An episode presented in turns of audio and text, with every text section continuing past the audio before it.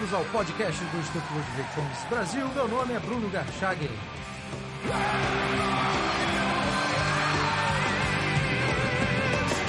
Hoje eu converso com Fernando Zanella, PhD em Economia e Escola do Mises Institute.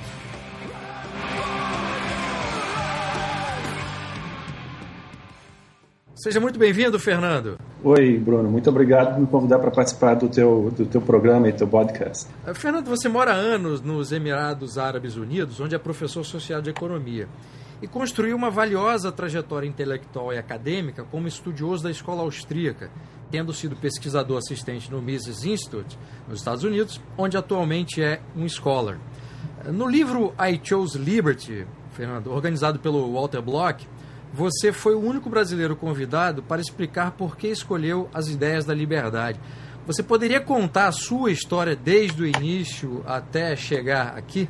Ok, Bruno, eu vou tentar, mas uma história desde o início é, é um pouquinho longa. Ok, eu vou tentar ser sucinto. Eu acho que o que você estaria interessado nesse instituto é como eu fiquei uh, familiar com a história do, da, da escola austríaca de economia. É, exatamente. No livro você faz um resumo, quer dizer, o seu interesse inicial por economia, né? quando você tem acesso ao primeiro livro de escola austríaca, se não me engano, foi, foi um livro do Hayek, não é isso? Isso, Desemprego Político Monetário do Hayek. É, Bruno, isso foi muito interessante, porque eu estava fazendo meu mestrado e não conhecia a escola austríaca de economia. Né? Eu me lembro perfeitamente aquele dia. Eu estava saindo da biblioteca e naquele dia, na Faculdade de Economia do Rio Grande do Sul, tinha uma estande à minha direita com livros livros para doar que ninguém nunca tinha lido. E eu, eu vi um livro do Hayek, um do Rothbard, anda, eu, eu não, não conhecia nem o Hayek nem o Rothbard, eu peguei os livros novinhos, ninguém nunca tinha nem folhado, tinham sido publicados na época pelo Instituto Liberal. Ah, aí eu vi Friedrich Hayek, uh, Prêmio Nobel de Economia. Eu disse, é, mas nunca ouvi falar. Peguei o livro, li, adorei o livro. Ah, finalmente a economia fluiu assim nas minhas ideias, era uma coisa consistente, harmoniosa. Aí eu comecei a procurar livros da escola austríaca de forma assim desesperada, né? Eu queria conhecer os austríacos. Conversei com meu professor do meu mestrado, que era o uh, Rogério Sanson, um gentleman. Um, e ele conhecia os austríacos de falar, não de estudar. Ele tinha um livro que se chamava Foundations of Modern Econo Austro Economics. Ele me emprestou, eu li, aí eu continuei lendo. Aí eu descobri que no Rio Grande do Sul tinha o, o Instituto Liberal. Um, eu um dia fui lá procurar mais livros, né? Uh, tinha o Nino Fiolianelli, que era uma pessoa simpaticíssima, trabalhava lá. ele ele me mostrou os livros, eu continuei lendo os livros, eu me, me, me escrevi minha tese de mestrado no, na escola austríaca. Um, naquela época a gente teve a oportunidade, o Instituto Liberal organizou um grupo de, de acadêmicos para ir para Buenos Aires estudar na ESEAD Argentina. Um, e lá eu conheci o Kachanowski, que eu acho que é o melhor economista austríaco da, da, escola, da, da América, da América Latina. Está, eu acho, hoje na, na Guatemala. E Eduardo Martí, um, several outras escolas. E assim eu comecei a estudar economia austríaca, né, participando desse jeito. Aí depois a gente entrou no eu fui convidado a ser diretor técnico do Instituto Liberal, isso era 90, 1991, uh, que nós tínhamos um grupo uh, excelente de pessoas para trabalhar, o Wilson Ling, o William Ling na, no Instituto de Estudos Empresariais, André Leufman, André Burger, Carlos Souto. As reuniões eram fantásticas, Bruno, você não pode imaginar como era excelente aquele momento. Aí eu saí e fui fazer meu, meu PhD em Auburn University, porque eu sabia que tinha um Instituto, que eles também tinham professores austríacos. Eu fui aceito também na época na George Mason University, mas eu preferi Auburn. Ah, fiz meu PhD, estudei, trabalhei no Mises Instituto lá, fui convidado a ser de junto escolas, mas depois voltei para o Brasil para preencher meu contrato que eu tinha com a universidade e já fazem 10 anos, agora está fazendo 10 anos, eu me mudei para os Emirados Árabes Unidos e e tem que me, uh, me focar mais aqui no, nesse país que eu estou trabalhando e não, não muito no Brasil. Entendi. Hoje em dia você não está trabalhando mais com escola austríaca academicamente, Fernando? Eu trabalho numa linha. Eu gosto muito do Hayek. E, e trabalho, não tenho problema trabalhar com outros austríacos, os Mises, a, a, trabalhar com economia institucional também. Mas eu acho que na área acadêmica a gente não, não necessariamente quem área, faz área acadêmica tem que citar os austríacos toda hora. Eu acho que isso não é bem acadêmico. Eu acho por exemplo, se o Instituto Liberal, na nossa época, o Instituto Mises Brasil, eles têm que colocar o nome do Rothbard, do Hayek, do Mises, etc. Mas o, o trabalho acadêmico é diferente. Os, os, professores da Universidade de Chicago, eles dificilmente citam Friedman nos trabalhos deles. Eles, raramente. O contexto está ali, o background está ali, mas eles não ficam citando o Friedman todo o tempo. Os, os pós-keynesianos é a mesma coisa. No meu trabalho austríacos é, é limitado a citar primordialmente por causa disso, porque eu acho que eu não preciso ficar citando Hayek toda hora, ou Mises, embora o contexto esteja ali no, na área. O instrumental teórico que você usa é baseado nesses estudos que você fez ao longo dos anos. Né? Mesmo que você não cite, o enquadramento teórico está ali, né? O Hayek está ali, por exemplo. Eu sei que o Hayek não é exatamente assim o mais popular, mas entre os austríacos uh, do, do Mises Instituto, nem mesmo o Mises Instituto dos Estados Unidos, o Hayek não é assim o mais uh, mais, digamos assim, mais popular. mas o, o, o Hayek está ali. Uh, agora, mas agora eu tenho um outro artigo escrevendo com, uh, com Chris, do Mises Institute. E nesse aí, sim, eu cito mais explicitamente os austríacos, cito Hayek, cito teoria dos, dos fenômenos complexos. Mas uh, eu acho que o trabalho acadêmico não necessariamente a gente tem que ficar citando, fazendo cotação e cita, citations and quotations for do, dos austríacos, mas o embolso está ali. Está ali, sem dúvida nenhuma. Os austríacos são, a, digamos, a mais importante base teórica do meus, dos meus artigos. Agora, como é que você combina nos seus trabalhos, eh, Fernando, o, a teoria austríaca, ou esse enquadramento austríaco, mesmo que não haja as citações, com a análise neo-institucional que você tem, tem trabalhado também. Como é que você faz essa combinação? Bom, é, no próprio Mises Institute dos Estados Unidos tem economistas neo-institucionais. Né? O, o, Robert Eklund, que é meu, meu, digamos assim, meu mentor na economia neo-institucional, que é um dos mais famosos, eu ainda me comunico com ele, a gente se corresponde. Ele é bastante, uh, conhece bem o trabalho do Hayek, ele é, conhece bem, ele é parceiro do Mark Tortel, então existe essa existe uma área de comum muito grande entre os austríacos, economia nacional, public choice. E esse, esse regime existe, essa, essa comunalidade existe. Se você for, por exemplo, olhar mais o Rothbard, even o Rothbard also também tem algumas áreas em comum, embora o Rothbard filosoficamente é um anarcocapitalista e o Hayek é um liberal clássico, alguns vão dizer social-democrata light, mas o em economia, no conceito de economia, existe várias áreas que são comuns. É claro, o sistema metodológico do Rothbard aí do Mises é a priorismo, do Hayek não é, é mais baseado no Karl Popper, mas existe várias áreas de economia que a gente se conversa. Ainda nos economistas do Brasil, tem vários economistas que, que trabalham na área de economia institucional e austríaco, tem Claudio Chiquida, Giacomo, por exemplo, eles fazem isso. Bom, no seu caso, qual seria aqueles elementos teóricos da obra do Hayek que você consegue combinar, que você tem combinado com, a, com essa análise neo-institucional? Bom, eu gosto do Hayek porque ele é muito modesto em termos do que a economia pode fazer. Ele, ele tem uma visão mais, uh, digamos assim, não tenta abraçar o mundo inteiro e fazer uma explicação do mundo, o que, que acontece. Ele tem, evidentemente, nós, os austríacos, acreditamos em subjetivismo, individualismo, acreditamos em não, na escala de preferências, etc. Ah, mas o Hayek ele tem uma modéstia em, ser, em dizer que, o, que cada caso é um caso e os economistas têm que ter certa ah, deve ser conhecedor das limitações do que eles fazem. Por exemplo, nesses, nesses artigos que eu tenho escrito, escrito em economia austríaca e economia institucional, é, é de certa forma um ataque à economia institucional mais, mais em voga today, que usa bastante econometria e eles tentam explicar o mundo inteiro com um modelo econométrico. Eu acho que caso by caso são mais são mais consistentes.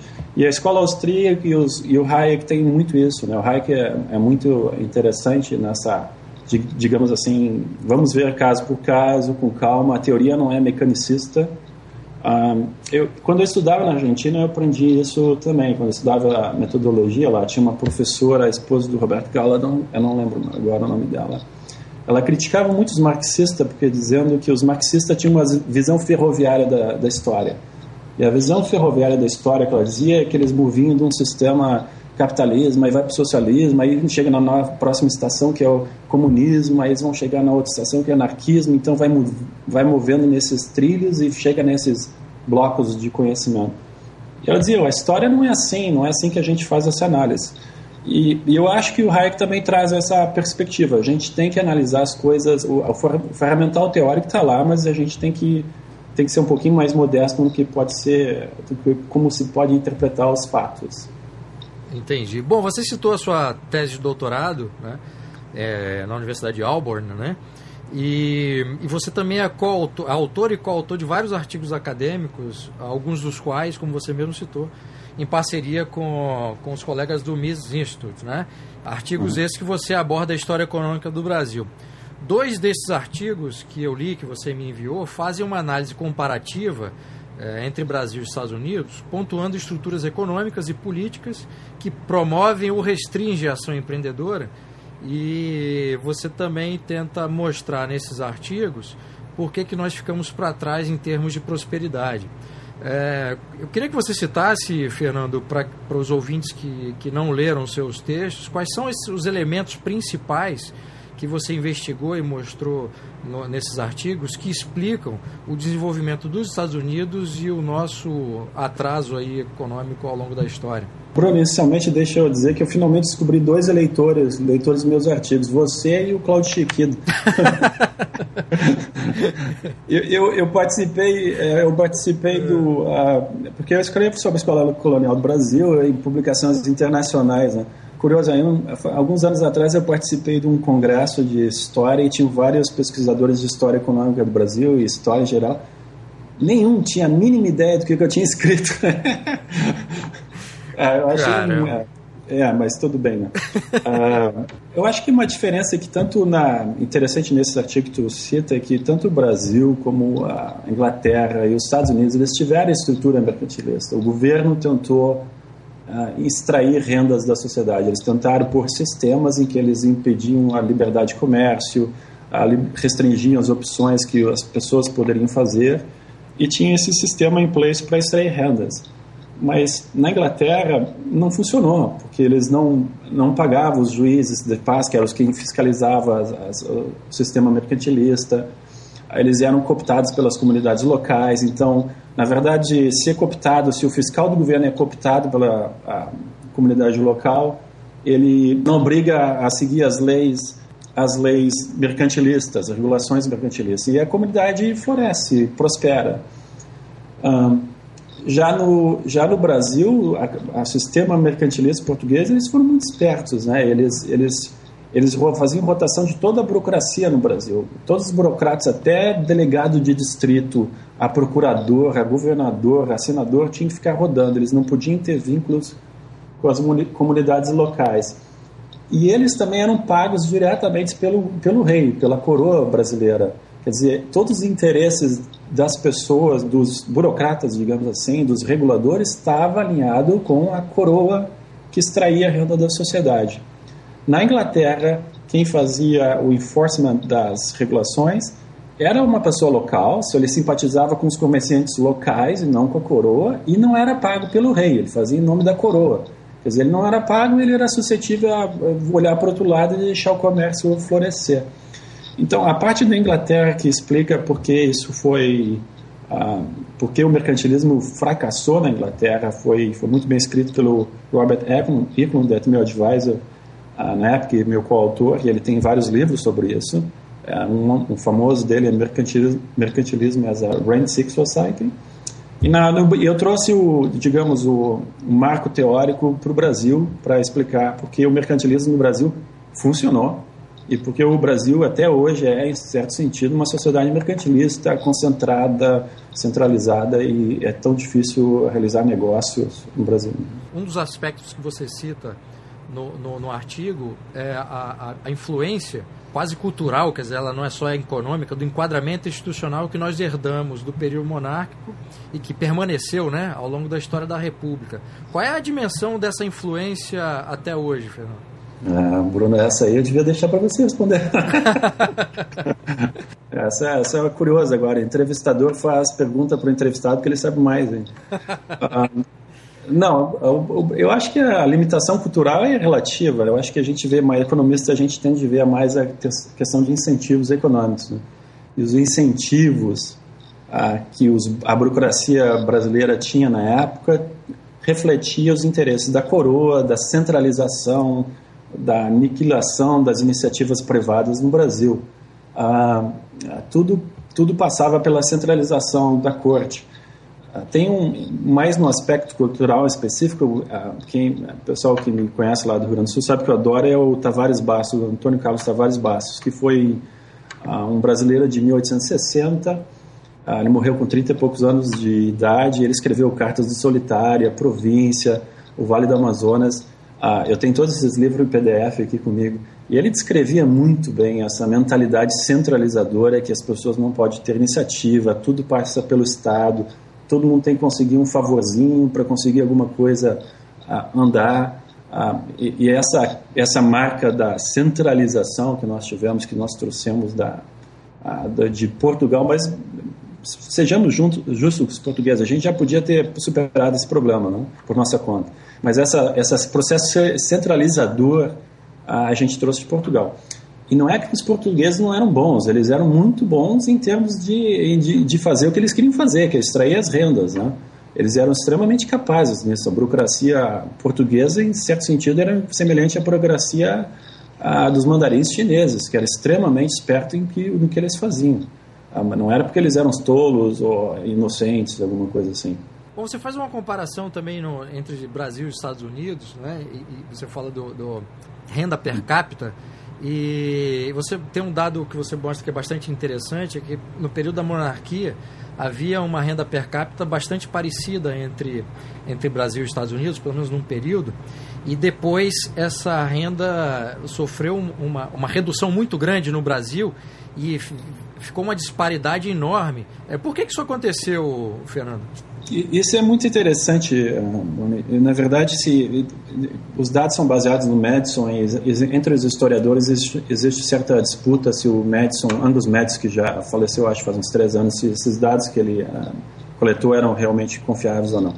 Mas uh, se a gente olhar exatamente no início do século XIX, a renda per capita do Brasil e dos Estados Unidos eram muito similares. O Brasil tinha, uh, digamos, um status dos Estados Unidos mas um século depois, os Estados Unidos já se torna uma potência mundial, multiplica cinco vezes o PIB deles e o Brasil fica ainda, na verdade, decresce um pouco. Porque é nesse período do, do imperial brasileiro que a gente tem todos os tentáculos do mercantilismo, da descentralização, da burocracia implacável no Brasil, Uh, eu acho que essa foi que asfixiou as forças da, das, das, da sociedade. Você citou que estava trabalhando num artigo ainda em processo de revisão com Chris Wesley, né, do Mises Institute, sobre as micro-instituições no Brasil colonial. Você poderia falar alguma coisa sobre, sobre esse texto, ao tratar de, dessas micro-instituições? Chris Wesley, é do, do Mises Institute, ele, talvez você conheça, ele escreve seguido no, no site do Mises Institute nos Estados Unidos, ele foi meu colega de aula no, quando a gente fazia o PhD em, em Auburn. Ah, e eu gosto muito de trabalhar com ele porque ele me ajuda bastante em termos de como colocar melhor as ideias. Ele é muito ah, provocativo em termos de, de, de, alterar o texto. Quando eu escrevo um artigo com ele, a gente chega a ter 10 ah, versões diferentes até chegar numa versão ah, final. Esse outro, esse último artigo que estou trabalhando com ele, que a gente trabalha mais com, com Hayek, é para relatar a importância dos degradados na conquista das fronteiras do Brasil uh, e usar uma economia, uh, a teoria econômica para mostrar como o Brasil uh, chegou nessas, nessas, nessas, nessas fronteiras. E também esse artigo, é, na verdade, que eu tinha mencionado antes, é uma grande crítica à, nova corrente da economia institucional que está surgindo hoje com, com econometristas, com a Semoglu, que eles tentam explicar o mundo inteiro com uma regressão econométrica. Eu uso estatísticas quando eu preciso, eu uso econometria às vezes quando, é, quando eu preciso, mas eles tentam, botam todos os países do mundo uh, e botam uh, 500 anos de história e aí chega, haha, isso mostra, a gente conseguiu identificar aqui um padrão que mostra que os países são menos desenvolvidos por causa dessa relação. Ah, e eu acho que isso não é correto. O que eu posso fazer, por exemplo, pegar o caso do Brasil, que eles não conhecem o Brasil, que é muito diferente, e mostrar que a teoria que ele usa em econometria não explica quase nada, na verdade, o que aconteceu no Brasil.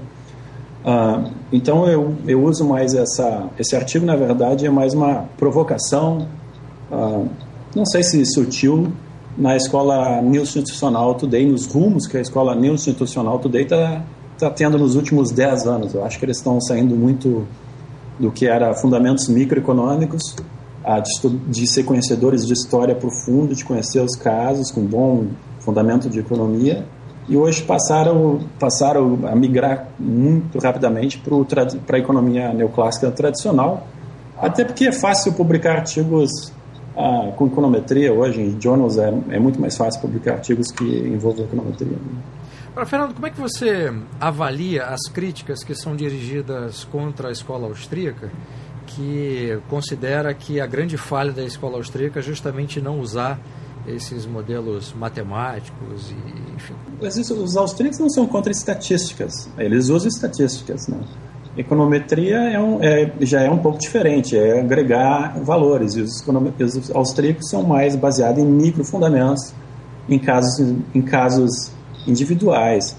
Um, e aqui é, tam, também é importante, Bruno, você sabe mais do que eu que existem várias correntes de economia austríacas. Existem os, os a prioristas, uh, que são os mais seguidores do, do, do Rothbard, uh, talvez do Mises, existem outros mais da linha do, do Hayek, do Israel Kirzner, etc., do Fritz que eu like muito, uh, que eu gosto muito nessa área.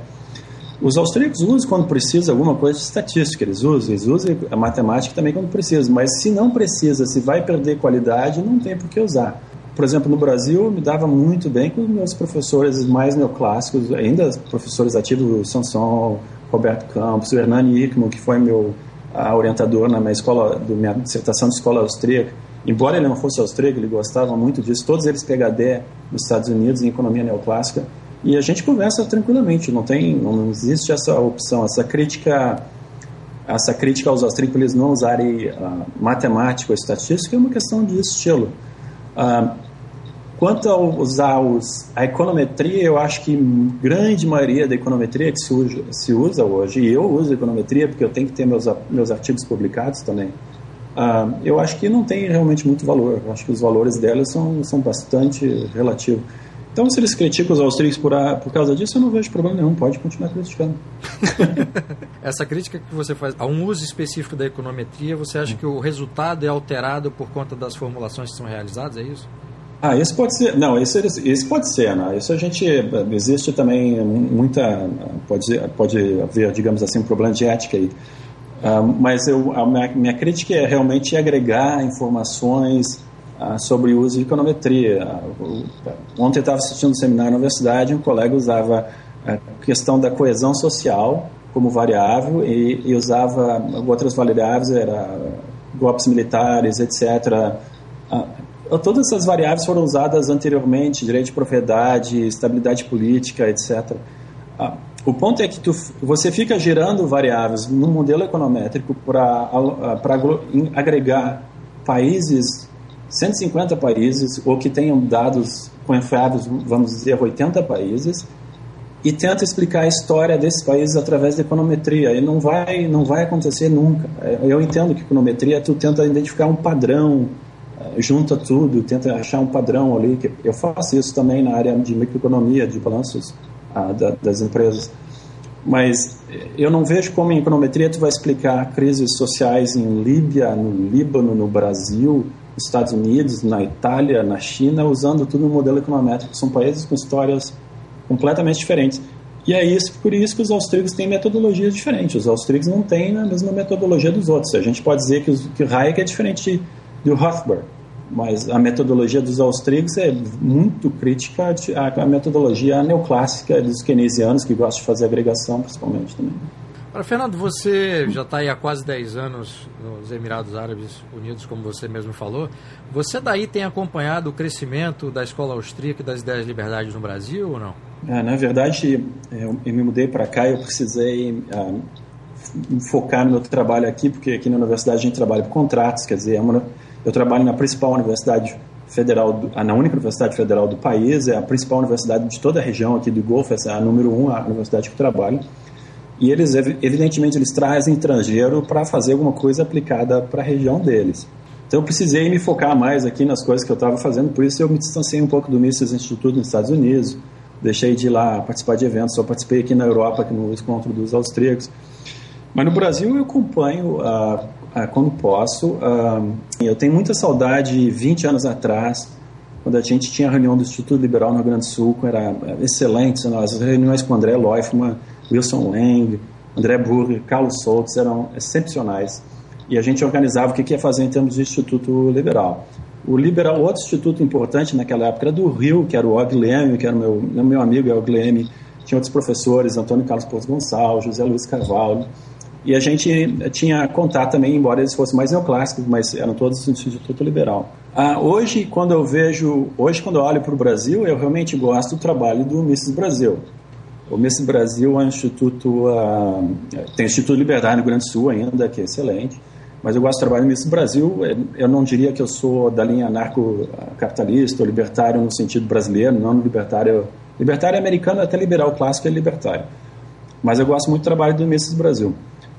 Me incomoda um pouco, Bruno, quando eu vejo alguns outros institutos ou alguns outros liberais, entre aspas, eh, com uma agenda extremamente neoconservadora, neocons, ah, porque eles sabem alguma coisinha de escola austríaca, entendeu? Eles ouviram alguma coisa, estudaram um pouquinho, e aí eles começam a, a dar entrevistas, escrever artigos com uma agenda extremamente conservadora ah, em outros aspectos, e isso me incomoda um pouco. No Instituto, no Mises, nos Estados Unidos, que eu estive lá quatro anos, o, digamos assim, a rivalidade dos libertários dos newcons é imensa, é simplesmente não se suportam. Os libertários os newcons não se suportam. Ah, você pode ver que na campanha pra, pra das eleições do, das primárias republicanas, quando o Ropon, que era um libertário austríaco, era candidato, tinha candidatos republicanos, neocons, que diziam que iriam votar nos democrata, no candidato democrata se o fosse candidato. Tamanho é o ódio. Mas no Brasil eu vejo, uh, eu não vou citar nomes, mas uh, quando eu vejo alguém escrever de maneira depreciativa about as mulheres, gays, muçulmanos, eu, aí eu acho que realmente é um problema. Eu, não simpatizo com esse tipo de linha. Eu acho que o liberalismo tem que se separar, o libertarianismo tem que se separar dos neocons. Eles não podem ficar junto com, com o nosso movimento. Isso é, é um pouco vergonhoso. Vou te dar mais um exemplo. Muitos anos atrás, 20 anos atrás, eu estava eu, eu, num jantar com a Lia Luft e ela reclamava, lá pelas conversas, ela reclamava, mas os liberais no Império eram favores da escravidão. Disse, os liberais no Império não eram a favor da escravidão, alguns eram, mas não eram. Mas o problema é que o movimento liberal aceitava os neocons da época se juntarem e falarem em nome do liberalismo. Eu acho que o Brasil hoje precisa, em alguns movimentos liberais, que não é o Mises Brasil, eu gostei da posição em relação à NSA, a espionagem que foi feita, Eduardo Nome que vocês fizeram.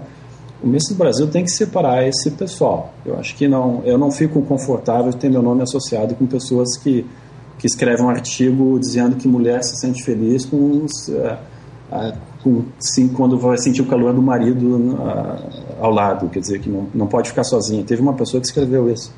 Eu acho que isso não é possível. Adicionando um pouquinho, eu entendo que a gente não pode falar em justiça social. O Hayek falava isso, existe justiça individual. Eu entendo que as pessoas queiram fazer críticas em agregar, tratar uh, minorias como especiais, etc. Isso eu tudo entendo.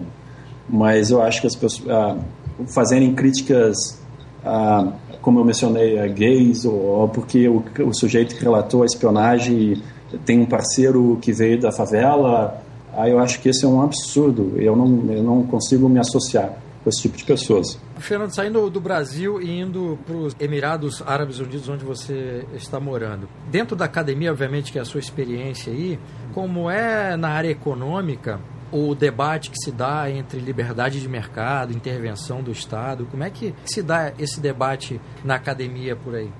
Não, Bruno, aqui é muito diferente porque é, na verdade, os professores da universidade do Departamento de Economia são de toda a parte do mundo. Tem colega da França, da, dos Estados, uh, Estados Unidos, agora tem da, da, Inglaterra, do Brasil, que sou eu. Tem colega do Egito, tem, tem colegas de, de várias áreas. Mas, a, mas aqui no, nos, no país, nos Emirados, não existe esse conflito, digamos assim, entre, entre aspas, esquerda e direita, intervencionistas e mais pró-mercado na universidade. Em geral, a maioria é pró-mercado. Uh, aqui, as, as, as, linhas de conflito, você sabe, são religiosas, né? são outra, outro tipo de, de, de separação que existe. Na universidade que eu estou, felizmente, não existe esse tipo de, de, de, de, conflito, mas em geral o que separa a linha de pensamento são esses tipos de conflitos.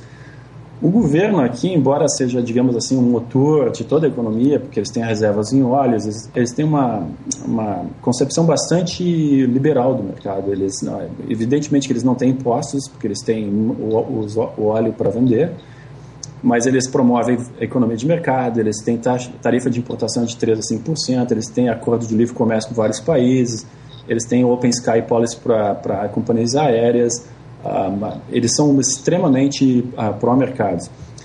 E mesmo Dubai, que é outro emirado, digamos assim, outro governo, uh, e eles não têm óleo, eles têm companhias estatais tipo Emirates Airlines, mas a companhia estatal, relativamente, eles não recebem subsídio do governo, na verdade é uma companhia estatal gerida de forma privada, porque como Dubai não tem óleo, como Dubai não tem impostos sobre a população, eles precisam receber fonte de renda. E uma das fontes de rendas é dividendos que a Emirates Airlines paga para eles. Então eles precisam ter uma concepção, digamos assim, uma gestão extremamente privada da, da Emirates Airlines, que, que, que, porque ela tem que gerar a, a lucro. Entendi. E, e indo um pouquinho mais para o país, então, o, o, os Emirados eles têm os que eles chamam a visão, né? eles chamam Abu Dhabi Vision 2030, a visão de Abu Dhabi 2030, eles têm a visão do UAE, da, dos Emirados para 2020, que são ah, livros que eles contrataram consultorias de economistas para escrever. Ah, eu participei de treinamento para alguns desses funcionários no departamento deles. Eles sentam em cima, por exemplo, eles têm o, aquele índice de facilidade de negócios, Easing of Doing Business, do World Bank. Sim eles sentam em cima, eles têm um departamento no ministério deles que eles olham esses índices e dizem por que, que a gente não é o primeiro? Por que, que leva tanto tempo para começar um negócio aqui nos Emirados? Por que, que eles precisam desse número de documentos? Por que, que o número de dias é tão alto? E eles, eles estão hoje 23 no mundo em termos de facilidade. O Brasil é mais de 100, para ter uma ideia. E eles acham isso um escândalo, eles têm que melhorar. Então, eles usam esses indicadores para ver como a gente vai desburocratizar a economia para atrair mais negócios para o país. O, o índice de Global Competitiveness Index uh, do, uh, do World Economic Forum, eles também usam esse índice para saber por que, que o governo não está atuando bem nessas áreas, o que, que precisa fazer para estimular os empresários, por que, que existe dificuldade de uma pessoa abrir um negócio então eles têm uma visão bastante empresarial do, do, do, negócio, embora, claro, tudo gira do governo, né? A mentalidade assim é bastante diferente em relação ao Brasil. Entendi. E de onde que vem essa, essa posição, digamos assim, pró-mercado? Nós sabemos que historicamente é uma região de comerciantes e tudo, né? Mas você acha que tem uma raiz histórica ou, ou a razão é outra? Eu gostaria de estudar mais, na verdade, mas eu não sei ler árabe, que só eu, eu tenho dificuldade um pouco de entender. Eu acho que é uma questão cultural, que você mencionou a história, porque eles são comerciantes, né? Eles aqui, assim como Israel, aqui os árabes, eles são muito comerciantes. Eu me lembro o primeiro ano que eu vim aqui, o pessoal, aqui tudo tem código de barra, né? Não se existe mais barganha de preços. Mas se você vai nos mercados, digamos assim, o equivalente ao mercado público no Brasil, comprar tapete, aí existe uma barganha. Aí um aluno meu ah, que vinha lá dirigindo uma Mercedes, ele dizia que ele, que ele dizia, bom, barganha é perda de tempo, né? Ele dizia, não, não, meu pai disse que a gente tem que barganhar porque é dessa maneira que a gente aprende a fazer negócios. A gente tem que ser negociadores e a gente vai aprender mais tarde a negociar e a gente isso faz parte da nossa cultura. Eu acho que isso é um pouco da cultura deles. Eles são negociantes, né? A Dubai sempre foi um porto de negócios porque eles não tinham óleos, tinham uh, pérolas que eles tinham que fazer skydiving there, um, skydive diving, um, e, e, eu acho que eles têm essa cultura de negócio e, e os órgãos, os principais órgãos uh, dos Emirados, uh, que eu na verdade conheço um pouquinho, Uh, os maiores, os nomes são todos eles do caso dos Estados Unidos, são todos eles têm uh, títulos nos Estados Unidos, na universidades americanas. Alguns na Inglaterra, mas a maioria nas universidades americanas. Eles são bastante pró-mercado. Entendi. Bom, Fernando Zanella, muitíssimo obrigado pela entrevista. Muito obrigado, Bruno. Muito obrigado por ter me convidado para fazer essa entrevista. Eu estou bastantes anos fora do Brasil. Eu achei muito interessante e obrigado por ter lembrado meu nome. Imagina, eu que agradeço. Muito obrigado.